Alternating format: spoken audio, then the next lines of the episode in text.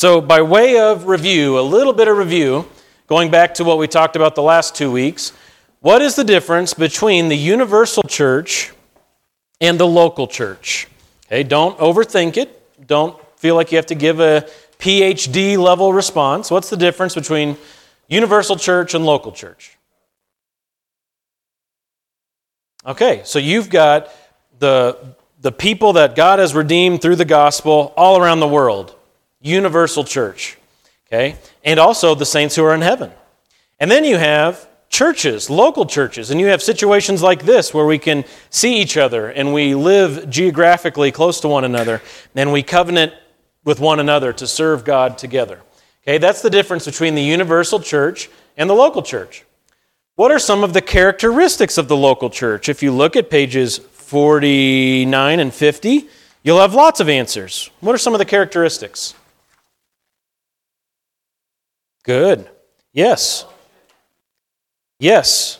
This is where you go to be fed, right? That's our goal as those who uh, teach here, as we want to feed God's people the Word of God. And you see at the very bottom of page 50, if you have page 50 with you, one of those marks is also self governance. Self governance, that a local body governs itself. And that's what we're going to get into today is how that's possible and what that should look like.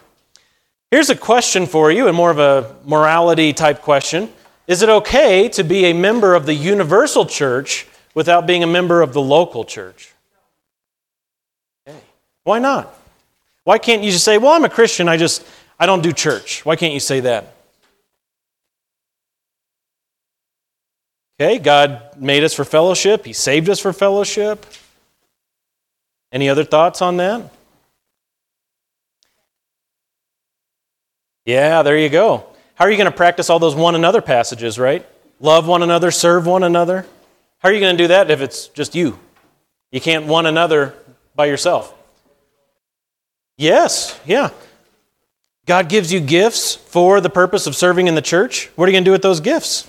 You're going to be the uh, guy who buries his talent and does nothing with it. That's not good.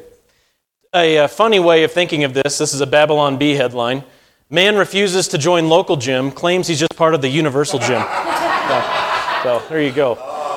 Yeah. So, next time someone pulls the whole, I'm a Christian, I just don't do church thing, you can use your knowledge of theology to be funny. And they'll look at you like, what? And then you can explain it, okay? All right. Well, as we think about uh, church government and what that should look like, um, let's just start really broad and see if you've got any preconceived notions. What should church government look like? How should authority be structured in the local church? You guys got any ideas? Got any thoughts? Exactly like the way ours looks, right? What was that, Mike? Okay. How many elders? Okay. So, Mike has just confessed to a plurality of elders model for the local church. And that's what we do practice here. And that's what we believe is most biblical. And we'll get into that more next week. But as you have that kind of thinking in your mind of what should church government look like, especially if you come from an LDS background, it's going to be really important for you to think through this at a higher level at first before we get into the Bible. And so uh, here's a quote before we get into some different models. Here's a quote from John MacArthur and Richard Mayhue. By God's design, churches depend on faithful leadership in order to be strong, healthy, productive, and fruitful. Okay? That's bottom line. Now, I'm getting ready to show you a few models. I'm going to show you five. Five different models of the ways that churches can structure their government.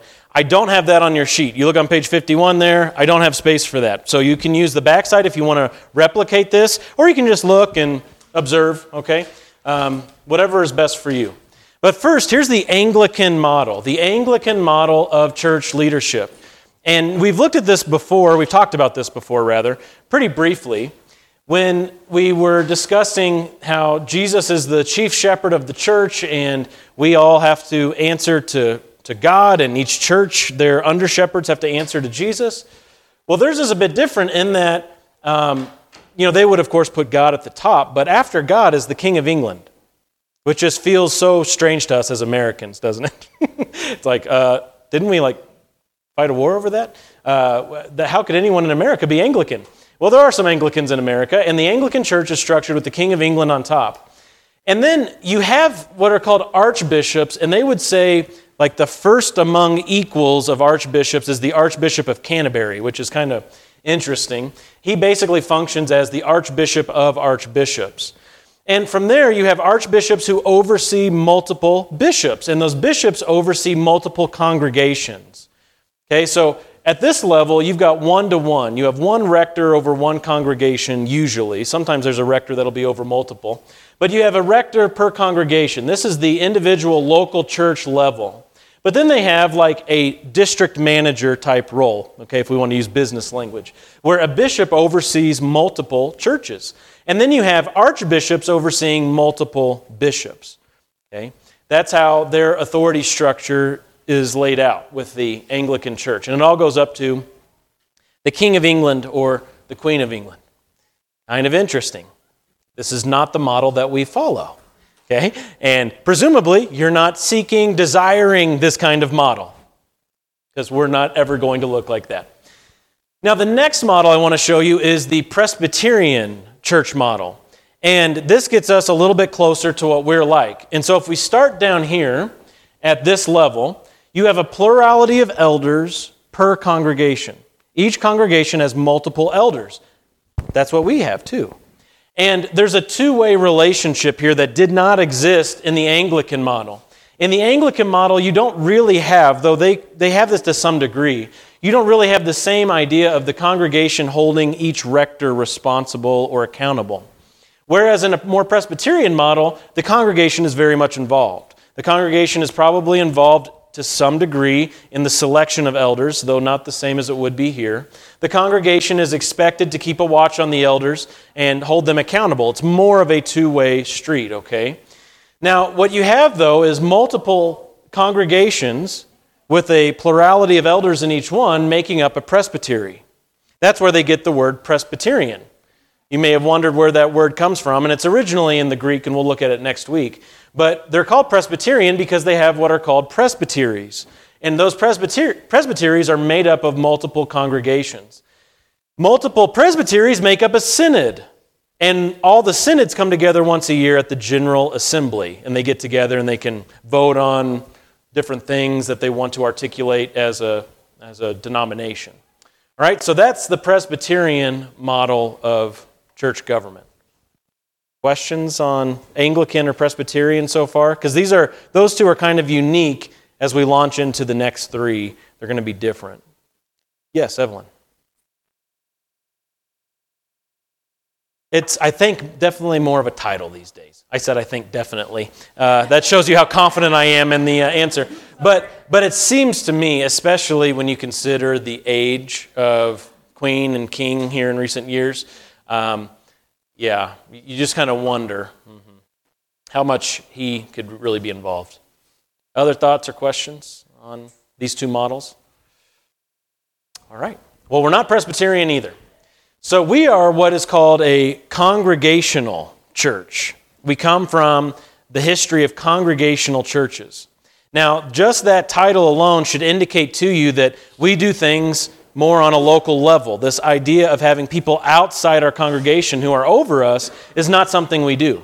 Our leadership comes strictly from within the congregation, and the congregation is more involved in governing the church. So, as we get into congregationalism, there are three different models of that, and they're simpler than this. They won't take as long for you to write down. Okay? So the first is a single elder model. The single elder model for a congregational church, where you have a pastor who would be the one elder in the church, and the church will most often have deacons, and the deacons uh, are and the pastor are chosen out of the congregation uh, most often. And there's this two way relationship between pastor, deacons, and the congregation, where the pastor has, uh, of course, the, you could say, most authority in the congregation. But the, the deacons are there to hold him specifically accountable and to help him with his duties. And the congregation also is there to hold him accountable. Um, and the congregation holds the deacons accountable as well. So the congregation is very much more involved in the selection of deacons and the selection of the pastor. There's probably going to be a lot of voting in a church like this uh, on a lot of issues. But that's the single elder model. And that is most common in Baptist churches. You're going to be, uh, see that most often in independent fundamental Baptist churches. Um, they're almost always going to be this model. You'll rarely see a plurality of elders in that type of church. But a lot of Southern Baptist churches will be structured this way too, where you just have one elder in the church, and they'll often call him the pastor. Okay? The next subset of congregationalism is the plural elder model. How simple is this? You have a plurality of elders, as Mike said earlier, at least two. So there's a plurality who oversee the congregation, and there may or may not be deacons. Uh, it's interesting as uh, churches are planted. When a church gets planted, it's, it's very, very rare that they start off with the government that they want. Because a church will sometimes be planted by one family. One family is just trying to start a church in a community. Well, what kind of church government do they have? Well, it's kind of just random, okay? Sometimes a church will start with a group of 15 to 20 people, and that's great. Well, will they have a plurality of elders from day one? Often not. Okay, it's very rare that that happens. So, a lot of times, what will happen is a, a uh, church plant could start with a model like this or work their way toward a model like this, and then move to a model like this, where out of the deacons, or even uh, aside from the deacons completely, they end up with a plurality of elders. There are some church plants that actually establish elders, a plurality of elders, before they establish any deacons. I know of several churches like that. But it, that's just as they're getting started.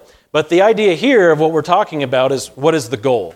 What is the goal? Okay, not what works for the time being, but what is the biblical goal? Okay?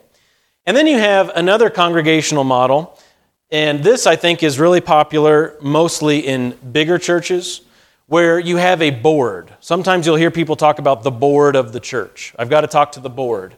And the board basically oversees the pastor and the board is overseen by the congregation. The pastor is also overseen by the congregation. The pastor doesn't really hold the board accountable, it's the board who is holding him accountable. And it's more of a, a business model than it is uh, something that's right from the pages of Scripture.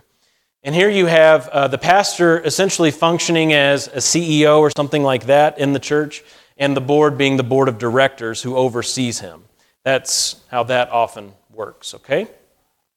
Um, again, I think you'll see this mostly in uh, bigger churches, and again, there may or may not be deacons. So um, I would also say, too, many times the pastor does not come from within the congregation, um, but he's just someone who comes in from the outside and may only be there a couple of years and then move on to the next situation that's a lot like this. It's very businessy. It's a lot like business. Okay? So, thoughts or questions on congregationalism and the different models that exist there? Yes, ma'am. Yeah. Well, that's what is happening in the Bible, right? So you read through the book of Acts, and they never had a building. They always just had house to house. And yet we'll find they also had a plurality of elders. And so their fellowship would get together. In those times, it was day by day, is the phrase that we see often, with a particular emphasis on the first day of the week, Sunday. But they would get together very often, and when they would get together, they would have leadership, they would have elders, and they would have deacons. But uh, you didn't have anybody who was vocational in ministry like I am today. You wouldn't have anybody in the Bible being full time in ministry, though you have indications that they were financially supported. You see that in a couple different places in the Bible. And so, yeah. They're going to be closest to uh, this. Okay? That's uh, LDS structure is going to be closest to this, where you've got your uh, bishop over each ward. Okay. Then you have your uh, stake presidents that make up multiple wards, make up a stake. Then you have your quorum of the 70 that oversees stake presidents. And then that gets you up into the apostles.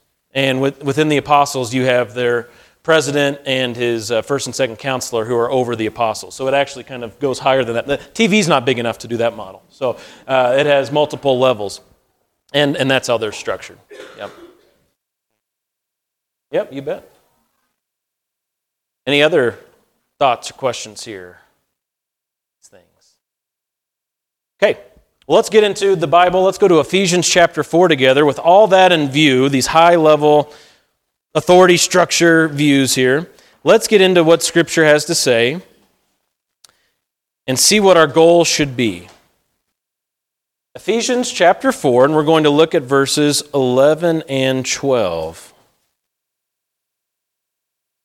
Would someone please read for us Ephesians 4 11 and 12? Stand, thank you. All right.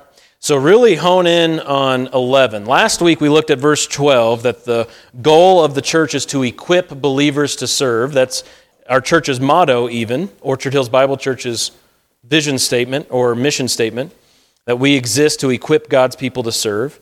But look at verse 11. Name the offices in the local church that are found in verse 11. There are four. What are they? Apostles, prophets, evangelists. Yeah, and, and at the end, you've got some as pastors and teachers. And I think uh, the right way to think through that is that pastor teacher goes together. Okay, pastor teachers. And that's what we'll get into next week. But apostles, prophets, evangelists. How often do we think as, uh, of evangelists as an office in the church like pastor? Not very often, right? But this is the way the Bible presents that. There are certain people who have been particularly gifted as evangelists who exist by God's grace to help equip the body for the work of service. And again, we talked through that last week.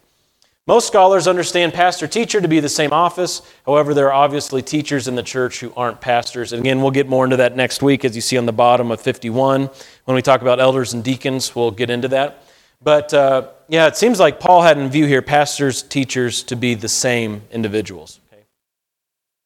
The New Testament uses the word apostle in two different ways. So now let's get into looking at these one by one. Two different ways. You have a blank on this. One way is that an apostle is an office of authority based on a calling by God. And the second way is as a missionary or a sent one. Those are two senses in which the word apostle is used in the Bible. And when we write about this in English, one way to think about it is there's a capital A apostle and a lowercase a apostle. A capital A apostle is someone like Paul, who was specifically called by God to have authority in the church, to write scripture, to plant churches, to have a, a very particular role in God's program, like Peter and John and James and the 12. Okay, so that's one sense where there's an apostle. But there's also this idea of a lowercase a apostle, someone who is sent out of a church as a missionary to go somewhere. And so, uh, say one of these days, Shane and Connie pack their bags because they are apostles to India. And we send them out, and they are our apostles to India, lowercase a. Okay? And that's something we almost always have to say, like lowercase a apostle, because if someone thinks that we are establishing capital A apostles in our church, well, that's a problem. Okay? We don't want to give that impression. But those are the two senses in which scripture, scripture speaks of apostles. In this passage here in Ephesians 4, speaks of the former, the capital A apostle. So the disciples plus Matthias and Paul that we read about in the book of Acts. And that's where we need to go next, is the book of Acts. So let's go to Acts chapter 1 and see these capital A apostles in action and how they were installed in those positions of leadership. So let's go to Acts chapter 1 together and look at verses 21 and 22. And while you guys are turning there, if anybody's got a question or a thought to share, feel free. Yes, Brandon. Yes. Yes. Right. So for the sake of just giving context, of course, the LDS Church does that. Um, but it's not unique to them. There are lots of uh, movements that have sought to do that, and those are called restoration movements because they're trying to restore, so they say, the original design of God of having these capital A apostles. Their, their assumption is we never should have lost capital A apostles. So they want to restore their churches back to this. Well, the problem with that is God's not giving his church these things anymore, these people anymore. So when you drive through, for instance, when we lived in Kansas City, you drive around, you see a billboard for uh, a church, and it'll be called something crazy like uh, World Dance Church or something goofy, and it'll have picture of man and woman, apostles, Bob and Katrina. And you just think, what on earth is that, right? Uh, and you don't even want to visit. That's because they are thinking this kind of thing, where they have this ultimate authority over the church. Um, it's just not good, not healthy. Well, since John died, if he was the last one to die, yeah, right. So since the, the end of the first century. And it would be pretty easy to um, you know, establish that someone is an apostle because what did God give those apostles to establish their authority in that early church? What could they do? Signs and wonders, healings. Yeah, they could do all these things. And why did God give those gifts? As signs to point to their authority. That's why they were given. And so today there's speculation of, well, okay, are there apostles or are there not? Well, God's not giving the signs, He's not giving the apostles.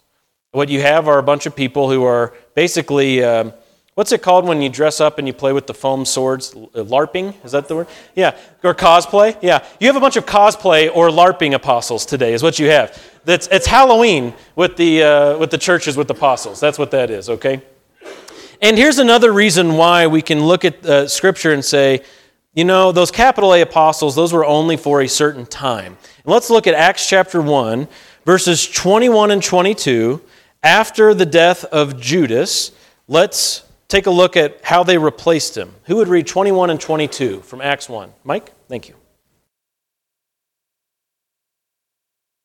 All right, so the end of verse 22, one of these must become a witness with us of his resurrection. It's the apostles talking about we need to go back to 12 apostles. We need to replace Judas. What are the qualifications that they put on this potential replacement in verses 21 and 22? Witness of his resurrection. So, yeah, by nature of being an apostle, you're a witness to the resurrected Christ. That's what an apostle is. And that doesn't just mean someone who has a testimony like we do today. We're talking about someone like Thomas, who felt his hands in his side. We're talking about someone who was with Jesus, one of those 500 that Jesus showed himself to, that Paul talks about in 1 Corinthians 15. That was one of the qualifications. Okay, what, what else? What else do we see here as a qualification? Verse 21 in particular. All right, someone who was alive during Jesus' ministry, and you could see here someone who was actually with the disciples during that ministry too, someone who wasn't uh, in opposition, wasn't like some Pharisee that saw Jesus once, passed him on the street, and spit at him. Okay, that doesn't count. It seems like someone who was actually around quite a bit, someone who was a disciple, someone who saw him perform his miracles, all of that.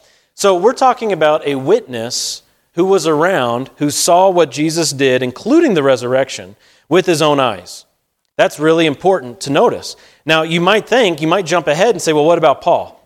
Okay, your mind might go there because, okay, they replaced Judas with Matthias here. What we know later on, Paul becomes an apostle. And Paul, if anything, would fit into that category of the Pharisee walking on the street and sees Jesus one time during his ministry, and that might be it. Well, Paul was called in a special sense, wasn't he? Acts chapter 9, the road to Damascus event, a very, very special, unique event. And he was called specifically by Christ to be an apostle to the Gentiles. And Paul recognizes this uniqueness in 1 Corinthians 15 when he says, I was like one untimely born. Jesus appeared to all these disciples and to the 500 people at one time. And then, like me, just like one untimely born, I'm, I'm the baby of the family by a number of years.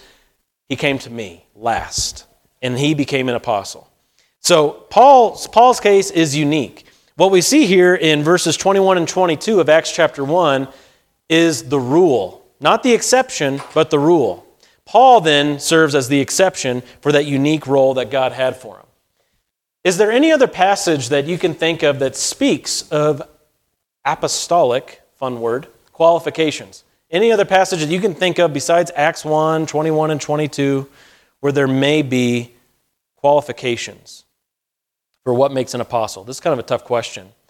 Well, you can jot down 2 Corinthians 12 12. I think that's a really important one. 2 Corinthians 12 12, and I'll read it for you. This is Paul here writing to this church saying, The signs of a true apostle were performed among you with all perseverance, by signs and wonders and miracles. Signs, wonders, and miracles were performed by true apostles.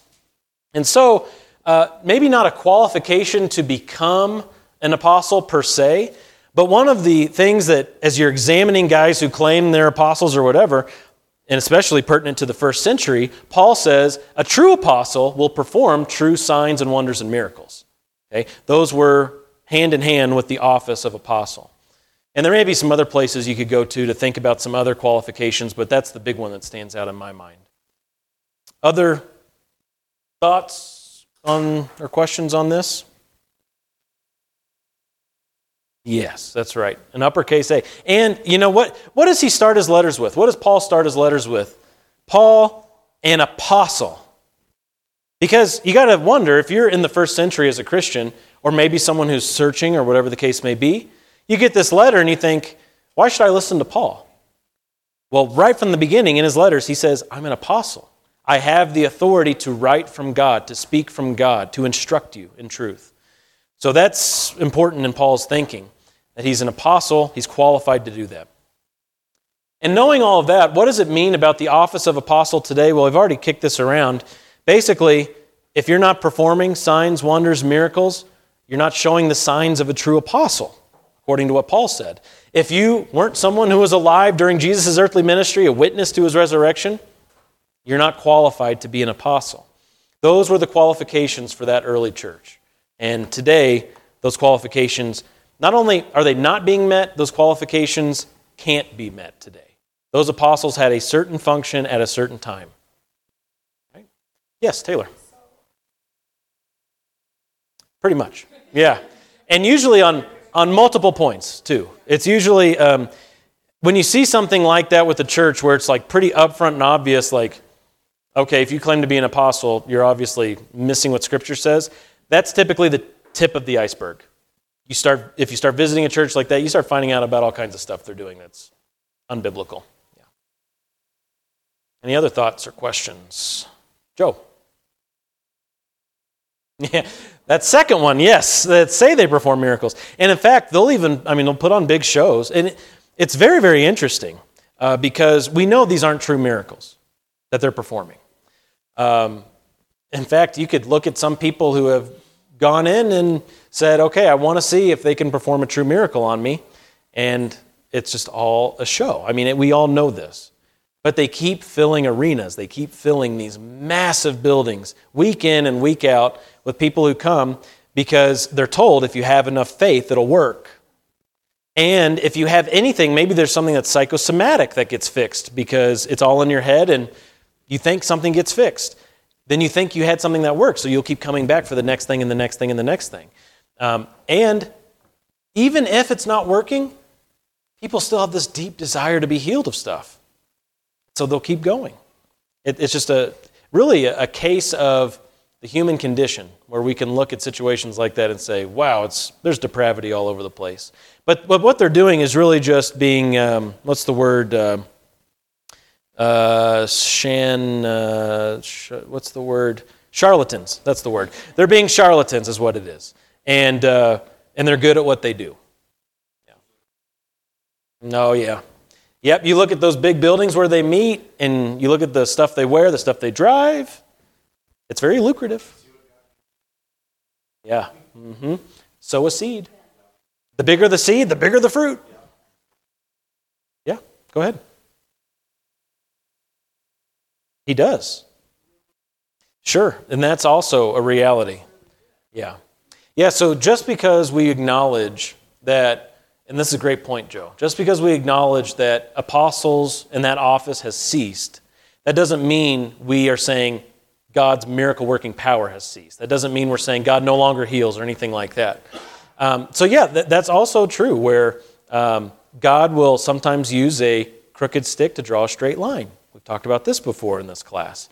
And even in spite of their off base thinking, God can do things through people because it's not just all crazy charlatans. We also have people who are respectable brothers and sisters in the Lord who believe that this is going on and they try to heal people. And so there are times when, of course, God heals. And I would say at the same rate as churches like ours, where we're not laying hands on people. But God heals, and they'll think maybe it's from those special laying on of hands, but it's really not. Yeah. yeah those are good thoughts. Okay, well, let's uh, keep going here. Talk about prophets. So, not just apostles, but prophets. They're listed in Ephesians 4 as an office in the church. Prophets existed in the Old Testament as well as the New Testament. There are true ones and false ones. The people of God in all dispensations have been charged to discern, here's another blank on your sheet, true ones from false ones. You have to discern a true prophet from a false prophet. Okay? And that can be really difficult because prophets can have, false prophets can have really smooth words, can't they? They can sound really good. They can look really good. They can play on your emotions. They can manipulate you right? That's how they rose to the level of prominence they have in the first place, is they're good manipulators. Uh, so we have to be discerning. And I would say, too, it's not just uh, prophets who are in view here, but teachers, okay? True teachers from false teachers, true prophets, false prophets. And let's look at another passage where we can get to the heart of what these prophets were in the New Testament and how it applies to us today by going to Ephesians 2. Ephesians chapter 2, verses 19 to 22. This is another place in that same book of Ephesians where Paul talks about apostles and prophets. And let's see what his view is here of their function in the church. And this will help us as we talk about discerning between true ones and false ones. Ephesians chapter 2, verses 19 to 22. Who can read that for us? Ephesians 2, 19 to 22. Evelyn, thank you. That's okay? Okay. So um, let's hone in on verse 20. That's where we're going to see some important things for our lesson today. Verse 20. What you have here in uh, this verse and in 411 that we looked at earlier, and in 1 Corinthians 12 28, is you see that apostles are listed first. It doesn't say prophets and apostles, it says apostles and prophets. And I do think that's significant in Paul's thinking that it's revealing something. What do you think is implied by, we'll start with maybe not this question specifically, but the order.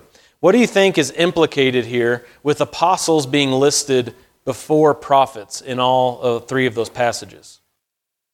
And you think of what Paul may have listed the apostles first for? Okay. Okay. So I don't think that's it, but I think I don't think it's a bad answer though either. I don't think it's bad. It's a, you're thinking, and that's good, that there was something, um, something more sub- substantive, perhaps, of being an apostle rather than an Old Testament prophet. But I think there's something more. I think there's something chronological that Paul had in mind here apostles and prophets. Okay, yeah, but prophets were too. You could make a case for that, right? Uh, God says to Jeremiah, Before I formed you in the womb, I knew you, I set you apart to be a prophet. What'd you say, Joe? Okay, now let's think about this. Apostles are listed first because apostles came first. Before who? Who did they come first before? Did Paul come before Moses? No. So what do you But I think you're right. So who did the apostles which prophets did the apostles come before? the apostles came before New Testament prophets. Don't you know that there are prophets in the New Testament also, not just in the Old Testament? I think Paul has in view here New Testament prophets, not Old Testament prophets. When he lists apostles first and he couples them together and he says apostles and prophets, I think he has in view after Christ's death, as Christ has been building his church, he has established apostles and prophets in his church. That's what was going on in Paul's day and age. If you like look through uh, 1 Corinthians, for example, a lot of talk in chapters 12 to 14 about prophesying. In fact, he gives specific instructions, Paul does, on how prophesying should happen in the congregation. It has to be orderly because there were prophets in the early church. In, in local churches, there were multiple prophets who had to be given directives on how they could function in an orderly way. There were many prophets in that early church, and I think that's who he has in view. I don't think he has in view Habakkuk and Isaiah when he talks about prophets there. Brandon. So you could make the case that John the Baptist was actually the last Old Testament prophet because he never lived uh, to when Christ died, right? So he died uh, before Jesus did, and that he was kind of in the old covenant, though Jesus was around, so a little bit of both, but it would actually be more of a case of the last Old Testament prophet. Yep. Yep. All right, and so as we think about this question that's up on the board here, what's the implication of apostles and prophets being foundational to the church, the church in Ephesus, and you could say the church as a whole? I don't think Paul just meant that local church, but the universal church. The case that's being made here, and the implication is that we don't need those offices once the foundation has been laid. Right? So if you're building a house, and we'll just do a simple concrete slab house, and the foundation is apostles and prophets. Well, you build on that foundation with the other gifts and the other offices that God has given His church. And so we've already seen evangelists, we've seen pastors, teachers, We'll see soon deacons, but we know that there are all kinds of spiritual gifts that exist in the local church, not just in office offices in the church, but we have people with gifts, and we're built on the foundation of the apostles and prophets. And, and how do we know what that foundation is? Well, we look to the Bible we have the New Testament, the work of the apostles and prophets that informs us in what we're doing. We build on the Word of God, and they're the ones who gave us the Word of God for this new covenant that we exist in after Jesus' death and resurrection.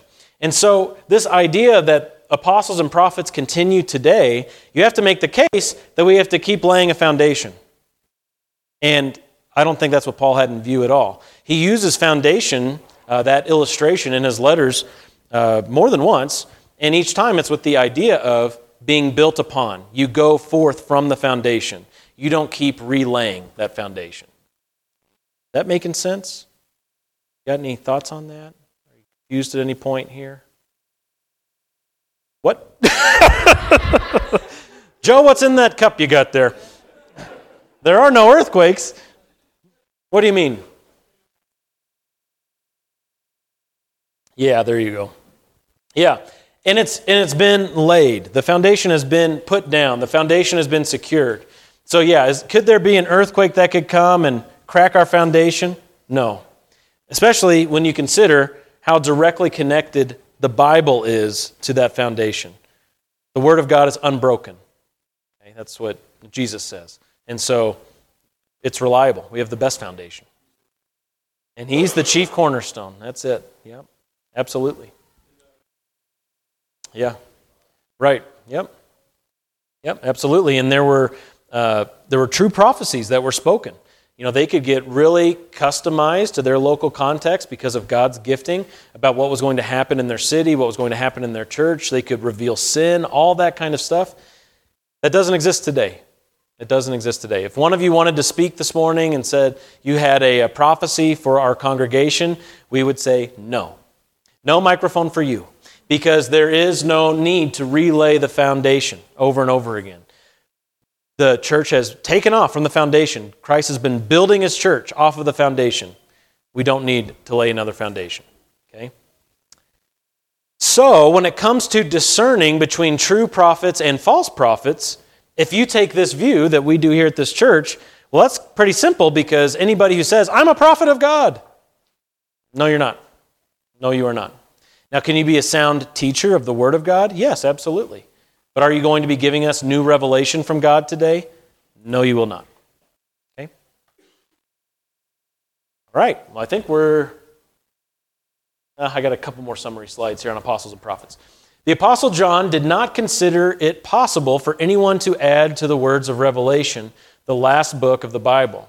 John's teaching through that is that there is no longer an office in the church with the authority to bring about new revelation from God. And so you'll hear this argument a lot, and maybe you use it yourself that, yeah, no one can bring new revelation from God because you go to the very end of the book, and John says, you can't add to these words. It's done. Well, I think John specifically had in view the book of Revelation. I don't think he was talking about the whole completed Bible. That's my personal view of that. But I think the same thing is still being taught through that. He's still saying no one has the authority to add to the book of Revelation. No one has the authority to add words from God here. I think John was probably the last living apostle, and he was recognizing that this is being completed here. It's being wrapped up, and no one has this authority anymore. Okay, that's my particular view on that. Any other thoughts or questions before we finish up by looking at evangelists today? Yes? Yeah. Yes, but but they're in the New Testament and you know most people obviously connect to the New Testament more than the Old Testament because Jesus is there. And so um, there's that. And you see the uh, prominence that the apostles had too, where they were able to do a bunch of cool stuff and have that authority uh, though it was a pretty heavy burden for them to carry what they had to do.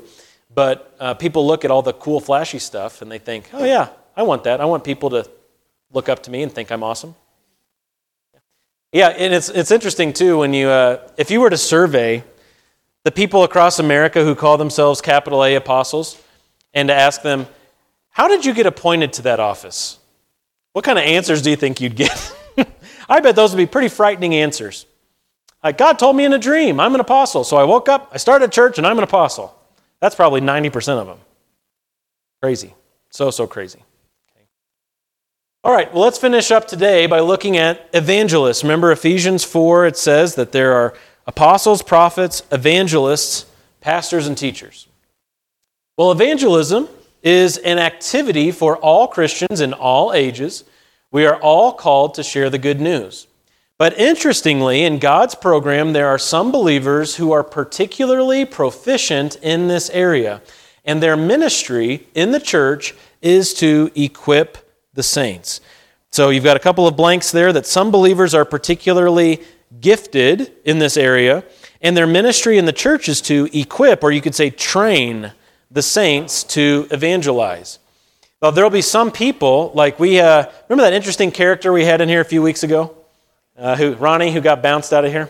Uh, only time that's ever happened. I hope it's the only time it'll ever happen in my life. That was so weird. But um, basically, there are guys like that who say, I'm an evangelist. I think that's even what he told some of our guys. I'm an evangelist.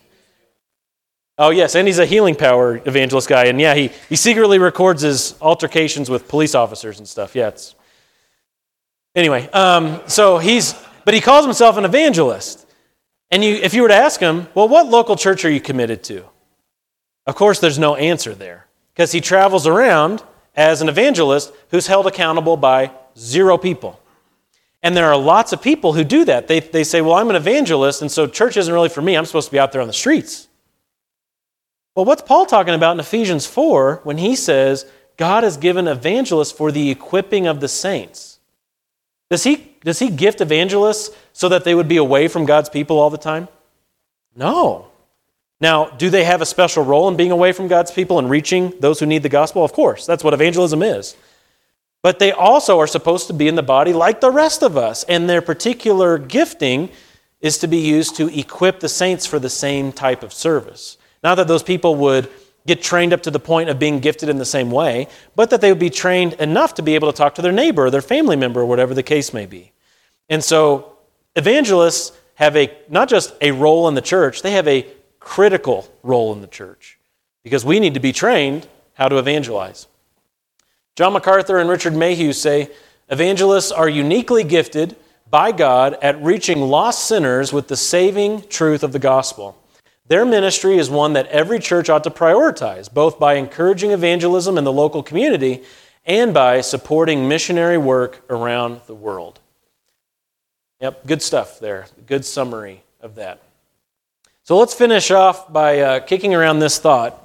What do you look for when discerning whether you or someone else ha- have been or has been gifted as an evangelist?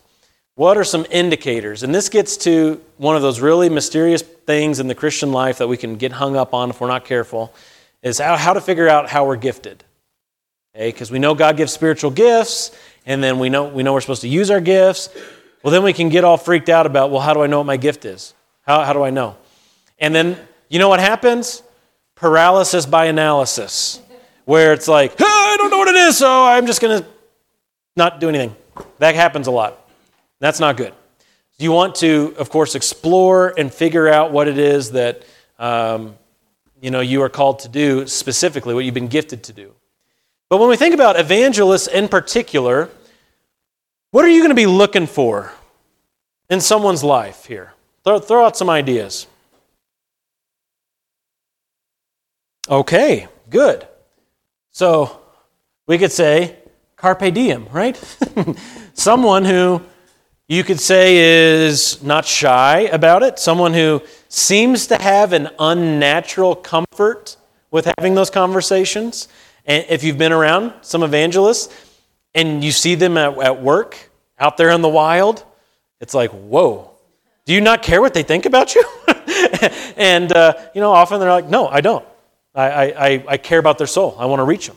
And so, this unnatural comfort with talking about the most serious things. Okay, what else do we look for? Yeah, someone who's actually committed to the work, too. Um, someone could say, Yeah, I'm an evangelist, and you ask them, Well, um, how many people have you talked to about the gospel this year? Uh, well, I, have been practicing with my dog lately, you know, or something like that. It's like, well, that's, I'm not sure you really have the gift. But someone who has the gift, like Travis, that many of us knew here before he moved to Florida, you, you can't stop him. He's committed. He, if he's at the grocery store, he's going to talk to someone at the grocery store. And he's going to work into his schedule like, oh, there's a festival that our city has once a month. I'm going to go there and start establishing a rapport with people. Like, just, you can't stop him. Someone who's absolutely committed to that ministry um, will reveal itself. Taylor. Okay, so someone who, um, so that, yeah, this is a really good point. So someone who actually shows grace, um, because what message is that person relaying? Well, a biblical evangelist is going to be relaying the message of grace, God's grace and the gospel.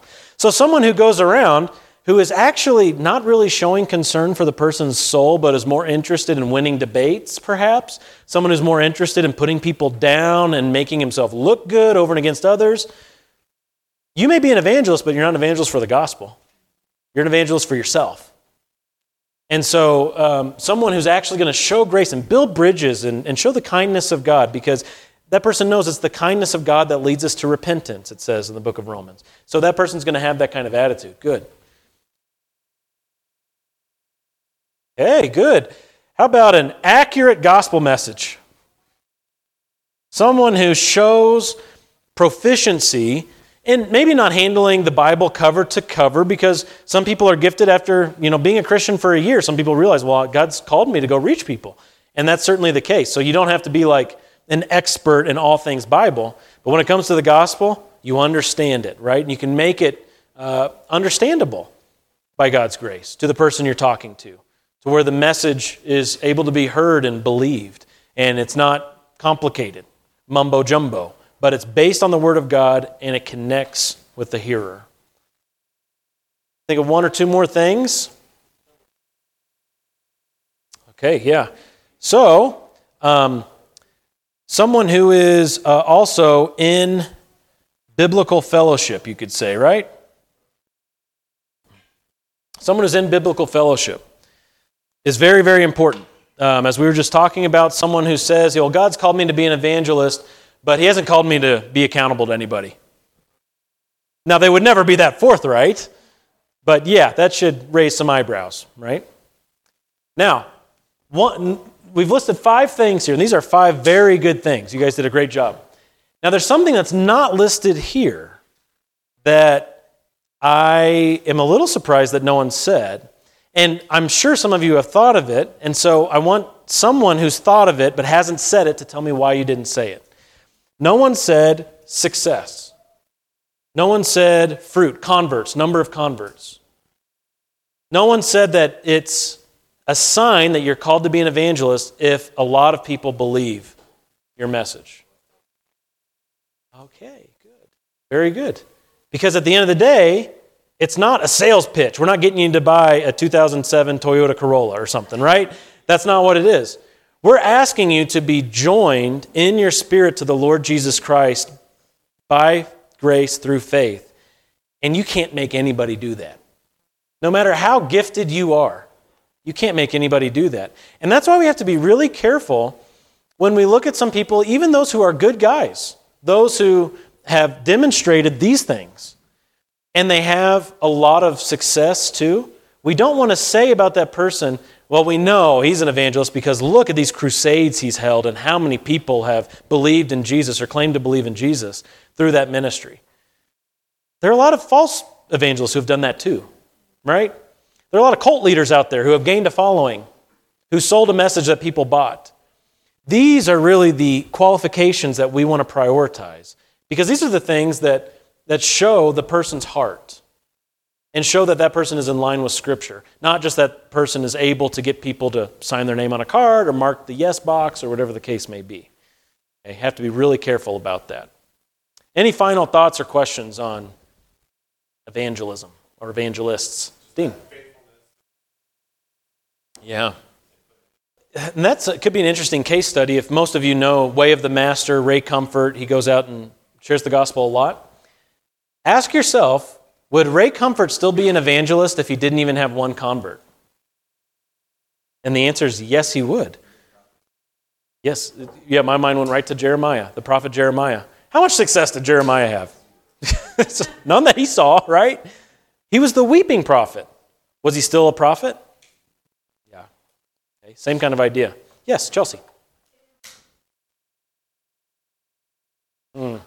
Yeah, that's really interesting. Um, I think we could broaden this from evangelism to all spiritual gifts too, because uh, the Bible talks about having the gift of mercy or the gift of giving or just all kinds of stuff. And yeah, I think it's a progressive thing. I don't think anybody wakes up one day and says, I'm an evangelist. I'm going to go take on the world. Now, maybe there are some cases where that happens, but with all spiritual gifts, it's something that you experience by starting to do it. God's not going to give you a great confidence and assurance in your heart that you're called to anything if you're not participating. And that's just bottom line for anything that you're called to do, okay?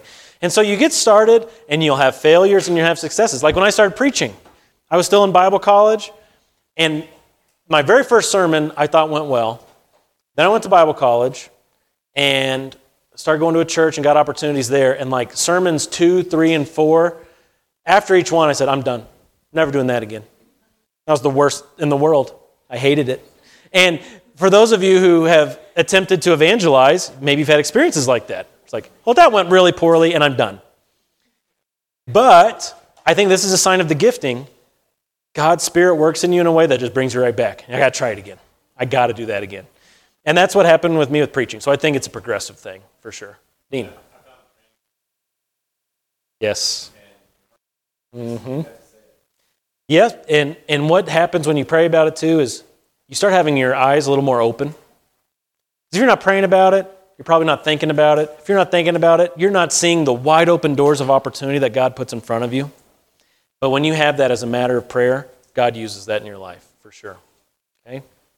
All right, well, very good. Well, next week we will get into talking about elders and deacons and uh, how that works with authority in the church and all that business. Um, but that's it for today. Okay, so let's pray and then we'll move on to the next thing. God, again, we thank you so much for this time we've had together, for your grace that you've shown in our lives, and we ask that you would bless us today with great encouragement through our singing, praying, our fellowship together, that you would be honored in all that we do. And we pray this in Jesus' name. Amen.